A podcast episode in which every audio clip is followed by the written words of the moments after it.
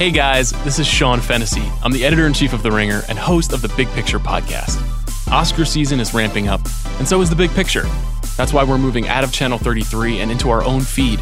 We're going to keep bringing you more banter about this year's Oscar contenders and more deep conversations with the filmmakers behind them. So, to hear more from your favorite directors and the movie obsessed staff of The Ringer, subscribe to The Big Picture on Apple, Spotify, or wherever you get your podcasts.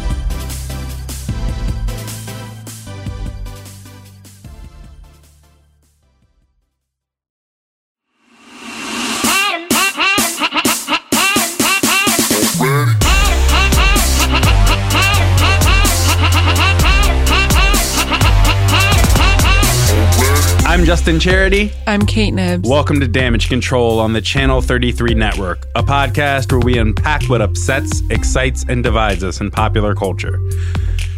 So let's get started. This is a tough week in a lot of respects. Uh, the Saudis murdered a Washington Post columnist weeks ago. The Turks are raising hell in response, but so far the Trump administration seems to be standing quietly by the Saudi crown prince, Mohammed bin Salman. We're going to talk about his strange, sordid role in this emerging diplomatic crisis.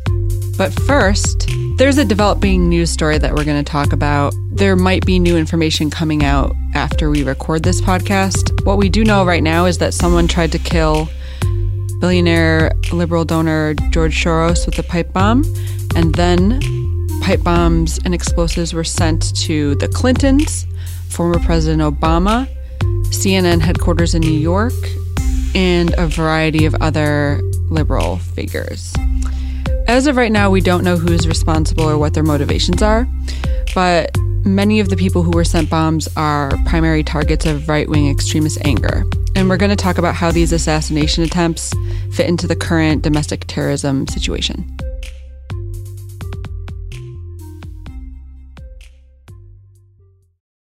Okay, so just to recap what we know right now, yesterday a pipe bomb was discovered at George Soros' home. Today, news broke that someone or a group of people have tried to kill many, many prominent political figures. So, explosives were sent to former President Obama, the home of Bill and Hillary Clinton, the headquarters of CNN, the headquarters of Debbie Wasserman Schultz. Recently, there have been reports that bomb may have been sent to Kamala Harris's office. That's what we know right now. There might be more, but basically, the point is that there there's obviously a rash of attempted assassinations. No one has been harmed, but these attempted murders of extremely powerful, influential people are extremely disturbing. It's also kind of leaving us at a loss because right now we don't know who did this. The facts just aren't available. We don't know if they have a coherent political ideology. We don't know if they're aligned with any foreign or domestic terrorist groups. It's just like too soon to know these things. But it's really, really tempting to assume it was right wing extremists because the Clintons, Obama, Soros, and CNN are all regularly subject of conspiracy theories about a global cabal trying to destroy America. The New York Times reported today that these attempted bombings have sparked an investigation into whether a bomber is going after targets that have often been the subject of right wing ire. There's a lot of unknowns right now. We can't say for certain who did this, but it is important to note that the far right wing media has already started its own narrative, and that is that these bombs are false flag operations.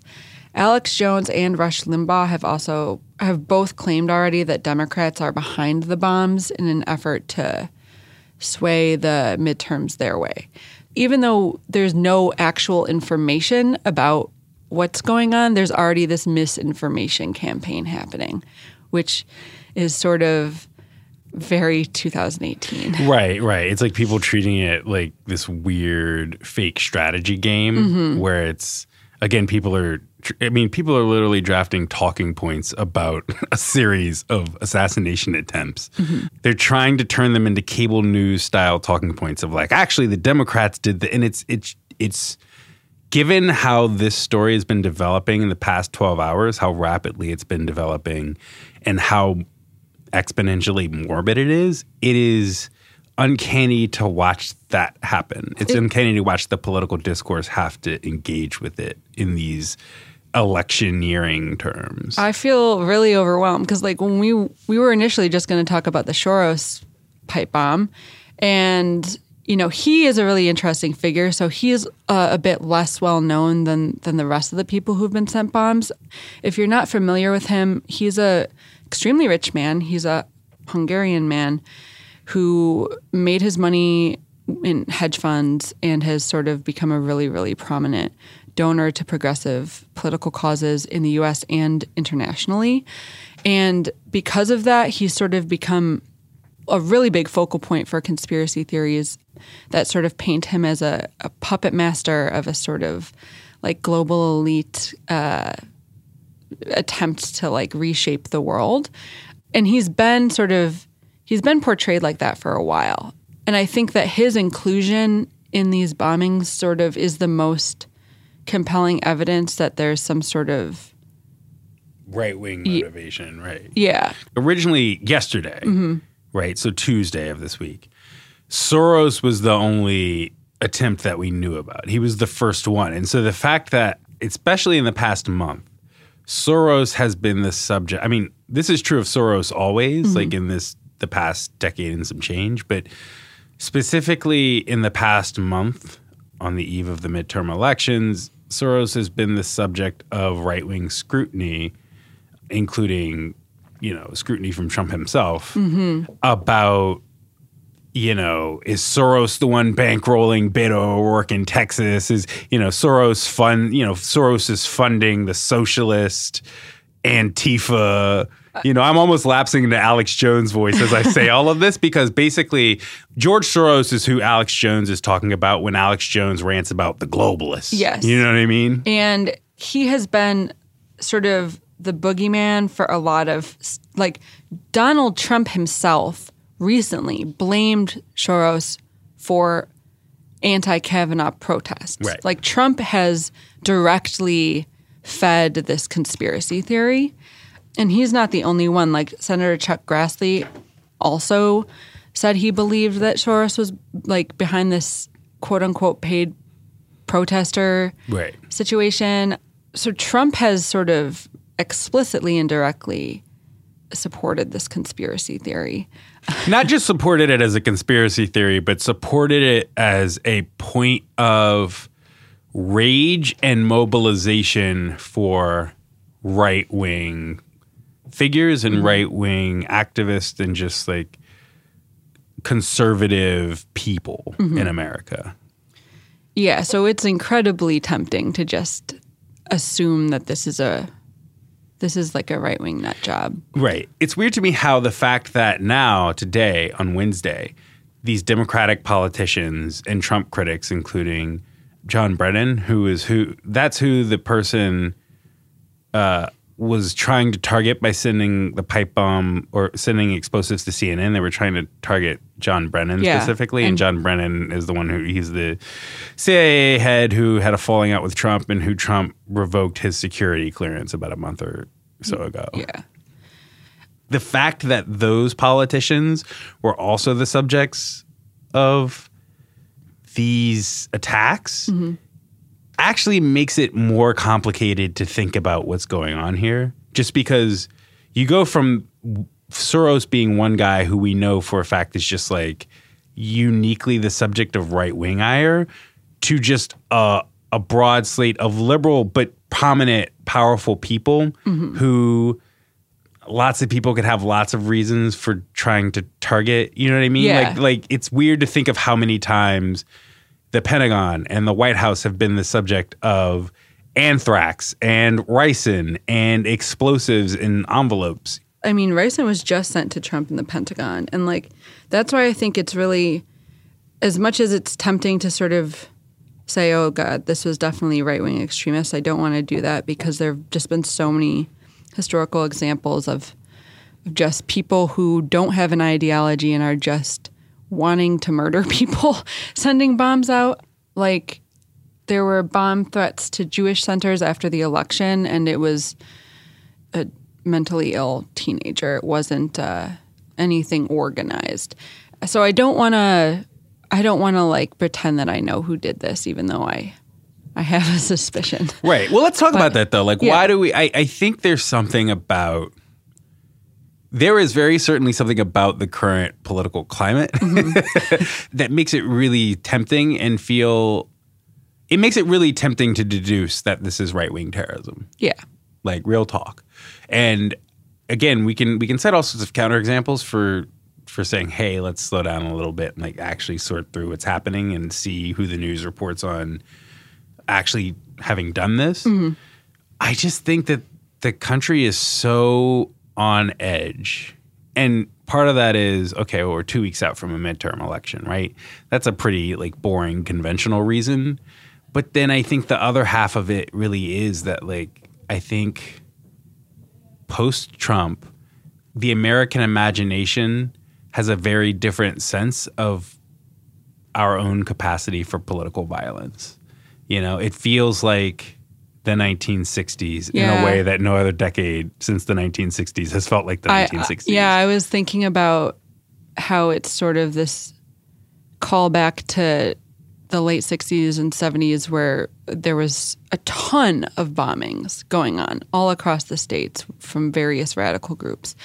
A lot of left-wing radical groups back then. But one thing that I think is happening now that's really messed up is that already, while most people are sort of holding off until we find out what happened, there's already this huge push of the false flag narrative from the right wing media. Right.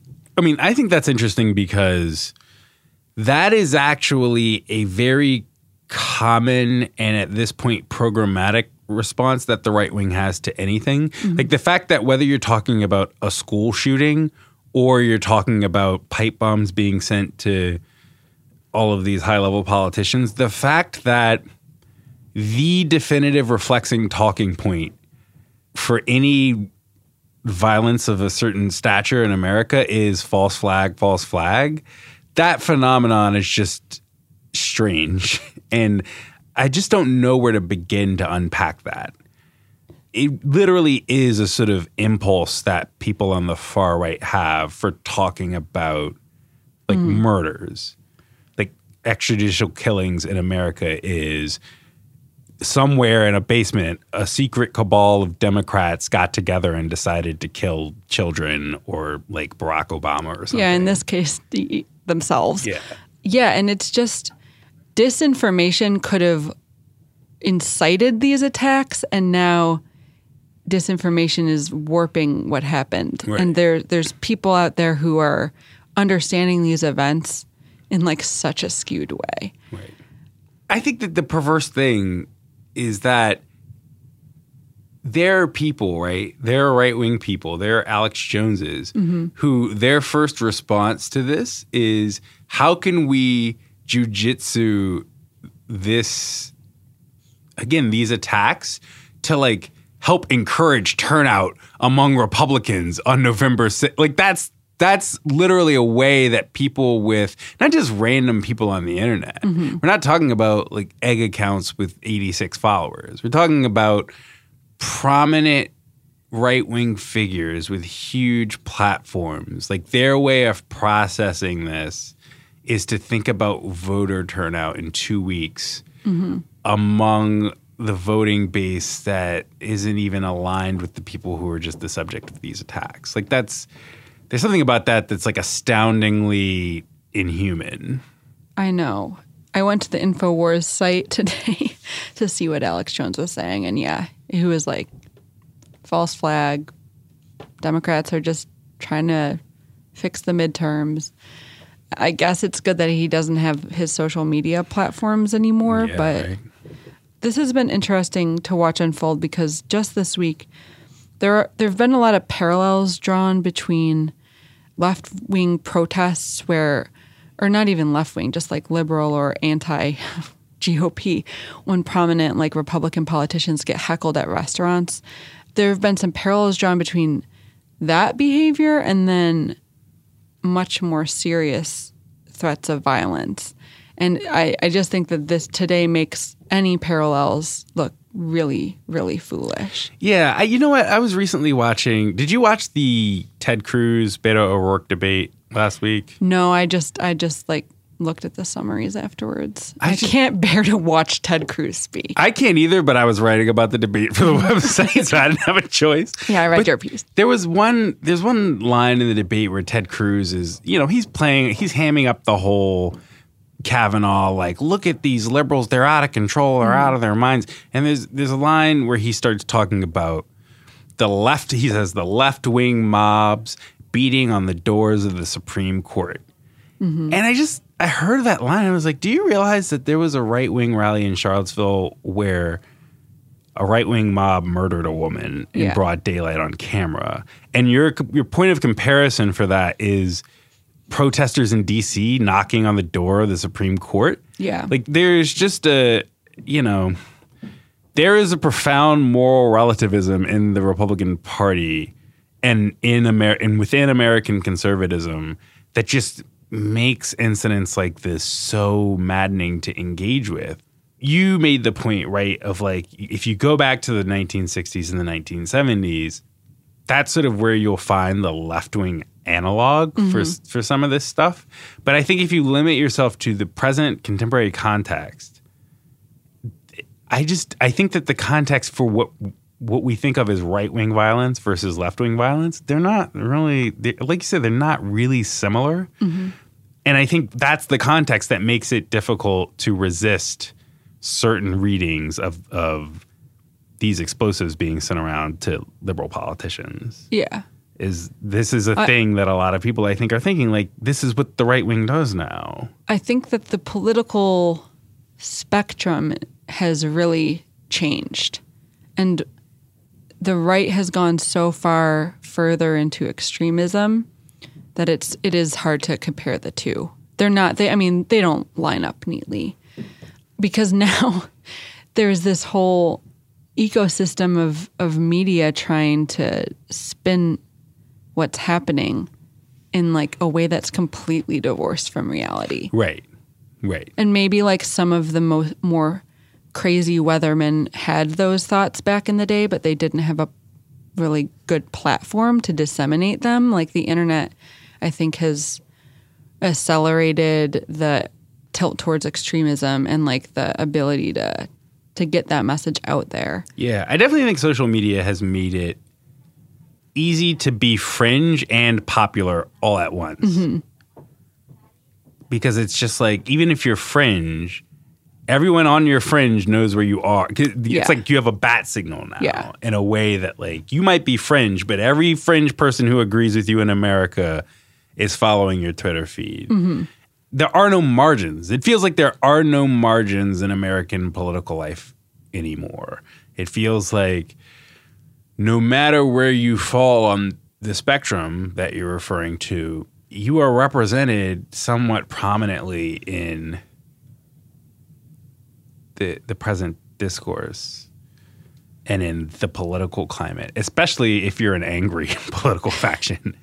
Um, it's hard to process a lot of this stuff because we're working, like you said, it's like we're working in a vacuum of information but it's not like that vacuum of information is going to be filled with okay the police is, are going to tell us this. That's not the only thing it's going to be filled with. That vacuum is also going to be filled with alex jones. Mm-hmm. And so then you're just we're forced to contest with alex jones account of events. Yeah. and alex jones is going to be faster than the fbi in terms of telling us quote unquote what's going on. Yeah. I'm just curious whether the Trump White House will ever take right wing extremism seriously. oh absolutely not I- absolutely I'm not It's just really hard to grapple with the f- the feeling that I have that this threat will not be ever taken seriously because it's a lot of these extremists are are propping up the administration. there's a point at which for Trump, if you start alienating the, there's basically no difference between alienating, um, v- like violent right wing extremists and alienating like non-violent hardcore Republicans. Like once you start to discourage one, you start to discourage the other necessarily. And so I think Trump I think it's like for Trump, it's like a combination of the fact that he's a troll himself. He's just a troll, and two, he just recognizes that. He recognizes that violent right wing extremism and non-violent right wing extremism are, for his purposes, indistinguishable in terms of like morale and in terms of how do I encourage people to support my political movement and turn out at, to vote at elections and mm-hmm. keep my party in power. During Charlottesville, that's definitely what I thought. His hedging, his hedging about there being bad people on both sides and good people on both sides. I don't think it was him trying to say, "I'm glad that Heather Heyer was killed." I think what he was trying to do was stop short of making his most diehard supporters feel like they weren't on the same page as him. Mm-hmm. And I think that calculus is why I don't think that anybody outside of his base can turn to Trump in a moment like this and expect any sort of coherent mm-hmm. ethical leadership. I don't even think he has the capacity to to offer coherent ethical leadership. Right. I'm glad none of the attempts were successful As far as we know. as far as we know at currently. 1:36 p.m. Eastern Standard Time on Wednesday. Should we talk about an assassination attempt that was successful now? I mean, we should talk about it, but it's it's it's somehow even more dark than the conversation we've just had. But let's we'll talk find about a we'll find a funny story for next time. yeah next time. Though, Maybe. not this time, unfortunately. Kate, it's been 22 days since Jamal Khashoggi disappeared. Saudi Arabia has all but admitted that Saudi agents assassinated the Washington Post columnist, but they're, they're sort of characterizing it as an interrogation, fist fight situation gone wrong, as opposed to an officially sanctioned assassination. So now it's up to the United States and other nations, other Western nations, and also Turkey to decide how they want to respond. But let's let's break down the timeline a little bit, just because I think a big part of this story is not just the fact that the Saudis assassinated a journalist, but mm-hmm. the way in which the assassination has come to light and played out as a sort of diplomatic fiasco in the past couple weeks. So Khashoggi goes missing on October 2nd. That's when he's last seen entering the Saudi consulate in Istanbul. Days later, Turkey starts, uh, you know, the Turkish government starts leaking reports through the press that the Saudis killed Khashoggi in the consulate. The earliest reports suggest that they not only killed Khashoggi, but they hacked his body up with a bone saw and smoking him out of the consulate in boxes. It's like the most Sopranos style execution I've ever heard of. And the Saudis deny this. Yeah. They deny it very sort of dram- like melodramatically. They say not only did they deny it, but they say we're going to let the Turkish authorities search the consulate, which is their own sovereign soil. They offer to form a joint investigation with the Turkish government. And then Donald Trump, meanwhile, weighs in to say that he has no idea what's going on. Um, Yeah, I think he floated the idea that there were rogue it was a rogue right, right. assassination. And so, in the middle of all this, you have the Saudi crown prince, Mohammed bin Salman, hosting an investors conference in Riyadh. The Davos of the desert, Right. wasn't it called? Right. And the thing about this conference is that you have a lot of Westerners, you have a lot of like American senior officials, and a lot of business leaders scheduled to attend. Now, these revelations about Khashoggi being killed in the consulate are coming to light. It's creating this very bad political situation. The Washington Post specifically is running a lot of hardcore coverage of this whole plot. And they're sort of, I, I would say the Washington Post becomes the leader of the effort to get, I mean, their journalists Yeah. got murdered. yes. Fucking crazy. And they're the ones sort of leading the effort to say, hey, like the US needs to rethink its relationship with Saudi Arabia. So the senior American officials pull out of the conference in Riyadh. You have, um, you know, their American media and business partners start to pull out of the conference. But the conference goes forward anyway. It's just there are less Americans there in Riyadh at the moment. And very gradually, Turkey has revealed that its intelligence agencies have audio recording of Khashoggi's death. Like, and keep in mind, the Saudis the whole time had tried to deny that they killed him. They actually insisted that Khashoggi left the consulate alive, that he walked out. And Turkey, this whole time, is like listening to Saudi Arabia revise its story. And every time they do, they immediately have a piece of evidence contradicting what the Saudis just said. Mm-hmm.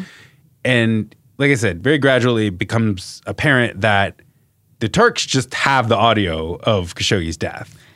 And that's pretty. And they've been stringing the Saudis along and sort of letting them dig a hole for themselves in, in terms of like embarrassing themselves and making themselves look not credible in accounting for what happened here. Yeah, and that's really wild because basically, I assume it would take a lot for Turkey to admit that it was spying Right. on the Saudis. Right. It makes it clear how how important this assassination is. Right. Uh, well, it also makes it clear how bad the Turkish Saudi relationship is, but we can Yeah. get into that. Um, there's a lot of context for this. And I think what we want to do here is sort of talk through the various parties to this diplomatic crisis that have, I just think, such conflicting stakes in the Saudis accounting for the fact that they murdered a Washington Post columnist and are just sort of gaslighting the rest of the world about what happened, despite the fact that there is apparently audio evidence of the fact that 18 Saudi agents went to Istanbul to murder this guy. So first, let's talk about Khashoggi first, Yeah. right? So he Complicated guy. Yeah.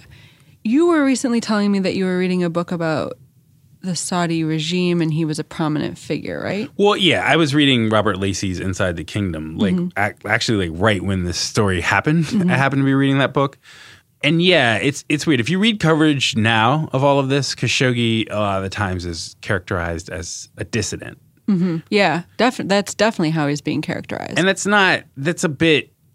The characterization, I'll say, lacks nuance. Like, really, Khashoggi is a guy who has ties to the royal family mm-hmm. and has, at earlier parts in his career, had a very close relationship, personally and professionally, with the royal family. Like, at times, he's been like a spokesman for the, mm-hmm. the Saudi royal family. Another thing that I think hasn't really gotten a lot of attention is just, you know, he's he's being portrayed as a as a dissident journalist. He also was like as you're saying really close ties with the Saudi family. He comes from one of the wealthiest families in the world. This isn't some random guy. He is Right. fucking rich. And he like he's cousins with Dodi Fayed. He's an establishment figure. Like he Right. he was an elite. Right. He's just a non royal. Yeah, yeah. But- he's he's an elite dissident. Right. This is like this is another reason why this is such a big deal. Right. And it's, it's- like the Anderson Cooper of Saudi Arabia. That's a good way of putting Yeah, it. The yeah. Anderson Cooper of Saudi Arabia. I like that a lot, Yeah. actually. Um, I haven't read that characterization of it. no, but that's like a very yeah. And, I'm, and I, it's we're not saying this to sort of mitigate or, or question Khashoggi's journalism. It's just important to understand that Khashoggi was close at one point to the Saudi royal family to maybe better understand why this all ends with Mohammed bin Salman killing him or mm-hmm. having him killed or someone in Riyadh having him killed. Because this isn't a case where it's just like oh this this random Washington Post columnist is Saudi and they don't like that he's publishing bad things about Saudi Arabia or critical things about the House of Saud in mm-hmm. America, so they kill this guy. Like it's deeper than that because his relationship with the Saudi royal family is deeper than that. Yeah. So then, well, we don't really know much about the people who, who bone sawed him, except that they they clearly watched The Sopranos. Right. Let's talk about MBS. Okay.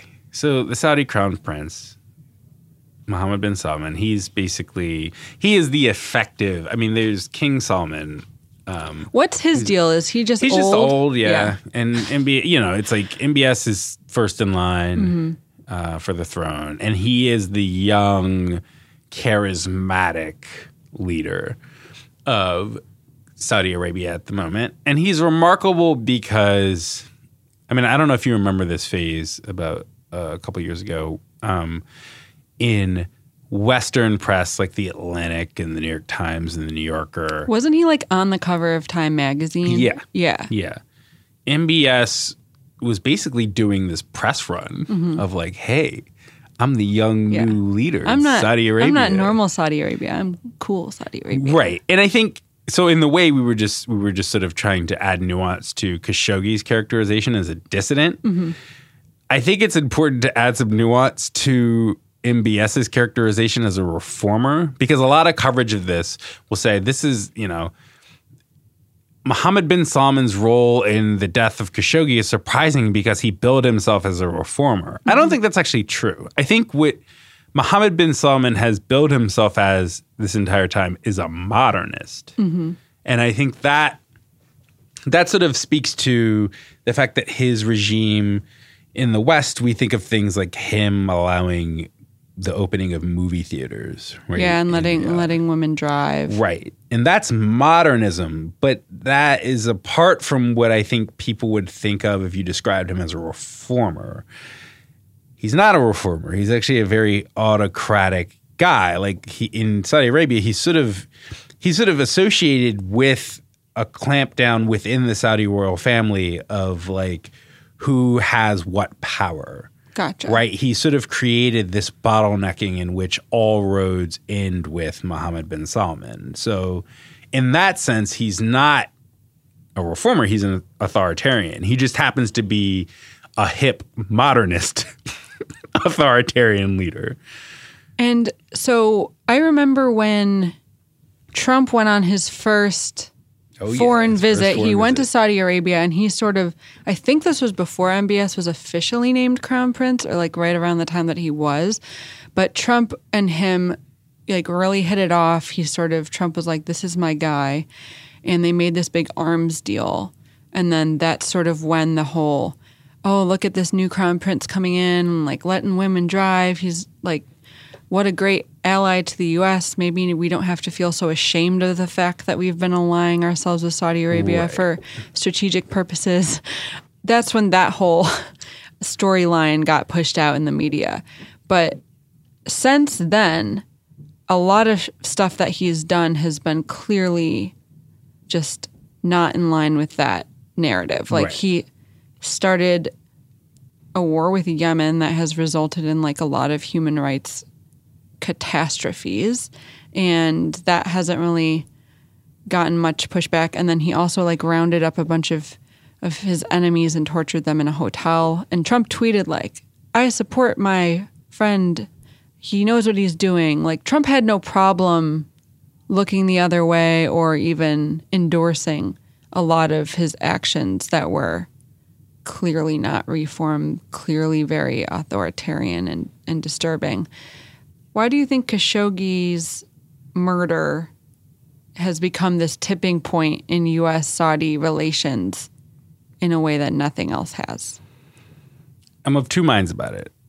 There's the obvious angle that I think a lot of people, a lot of cynics are echoing right now, which is, oh, no one wanted to pay attention to to casualties in Yemen, but they'll pay attention to the death of this one journalist, this mm-hmm. one prominent journalist, because that's how the media operates. The media protects its own.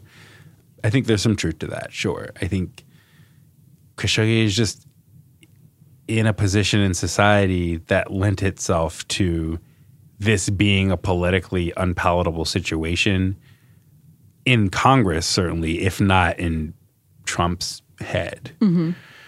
I think the other part of it, though, is just that, that I, I just think that the the U.S. Saudi alliance is just so fundamentally bonkers and fraudulent. like it's all it is like the most accidental, farcical relationship that the United States has. It's all just a Because sort of the corner that the US painted itself into during the Truman and Eisenhower years when we totally alienated Iran and never really have been able to come back from that. And so the entire the strategic logic of being do or die allies with Saudi Arabia is to counterbalance Iran, which is a country that I mean, well, I mean, it's a country that at this point is like ruled by its own sort of uh, uh, Islamist authoritarian situation that is like a direct product of America's own interventions in Iranian politics. But I think all of those things withstanding, Saudi Arabia is our ally because we need to counterbalance Iran, which is a country that, in a different version of American history, would be a way more comfortable ally with the United States than Saudi Arabia will ever be. Yeah. Because Saudi Arabia is just, it is a fundamentalist monarchy that realistically is just incompatible with American like human values, rights yeah. priorities of the United States. Yeah, it definitely seems like it's always been a the enemy of my enemy who also has gas is my friend situation. and I'm like, do you think that this is going to be something that will fundamentally alter the nature of that relationship?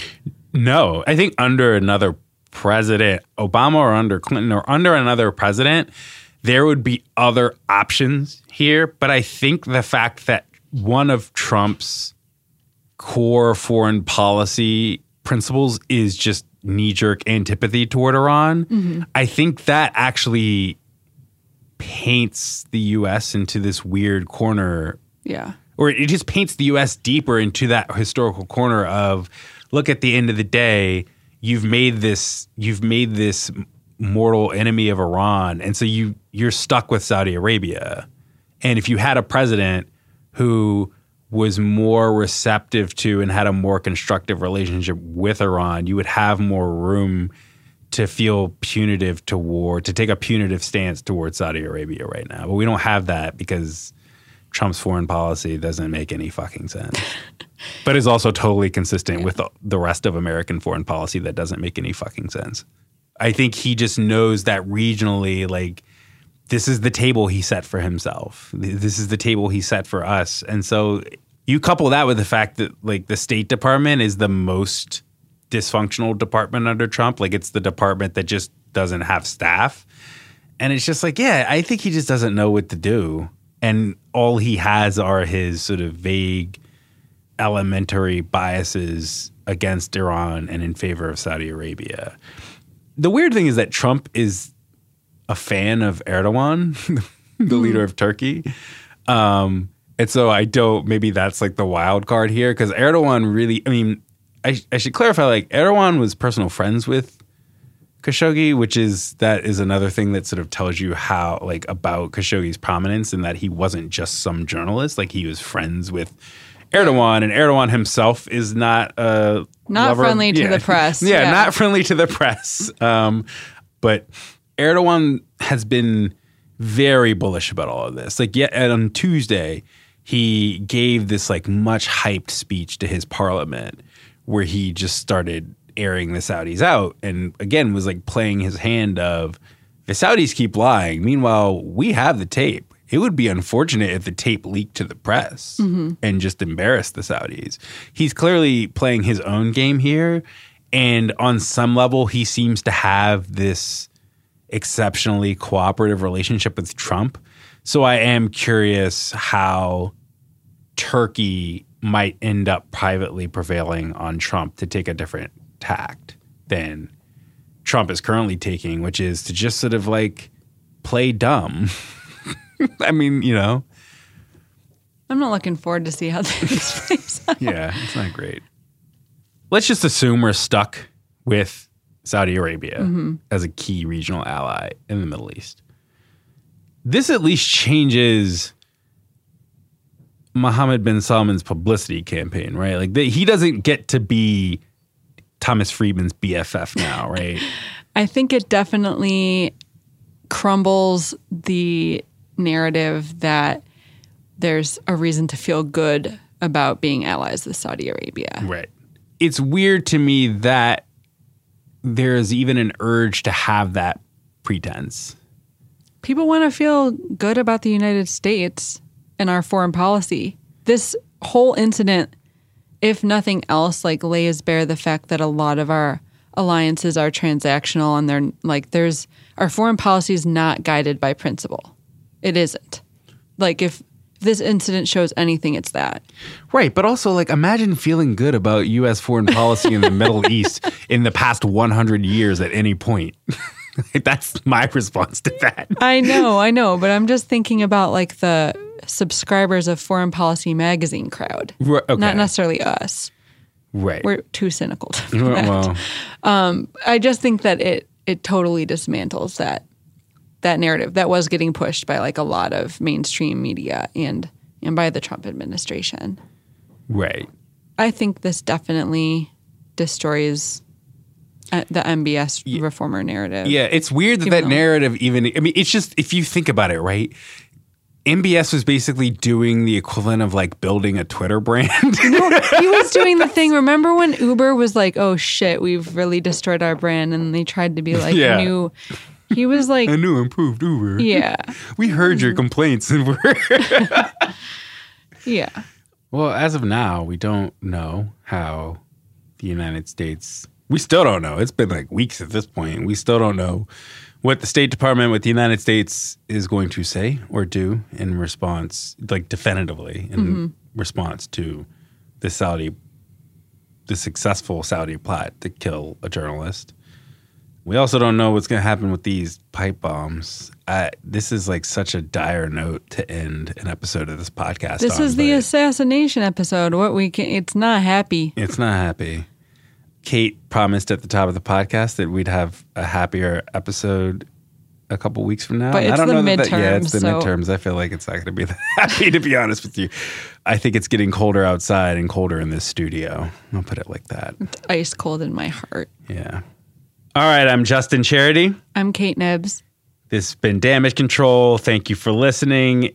Y'all are going to hear from us again in two weeks, the week of the midterm elections. Kate, are you excited for the midterm elections? Um, excited, scared, nervous. I'm a lot of things. Oh my God. Well, just vote. Vote. Channel it. Vote.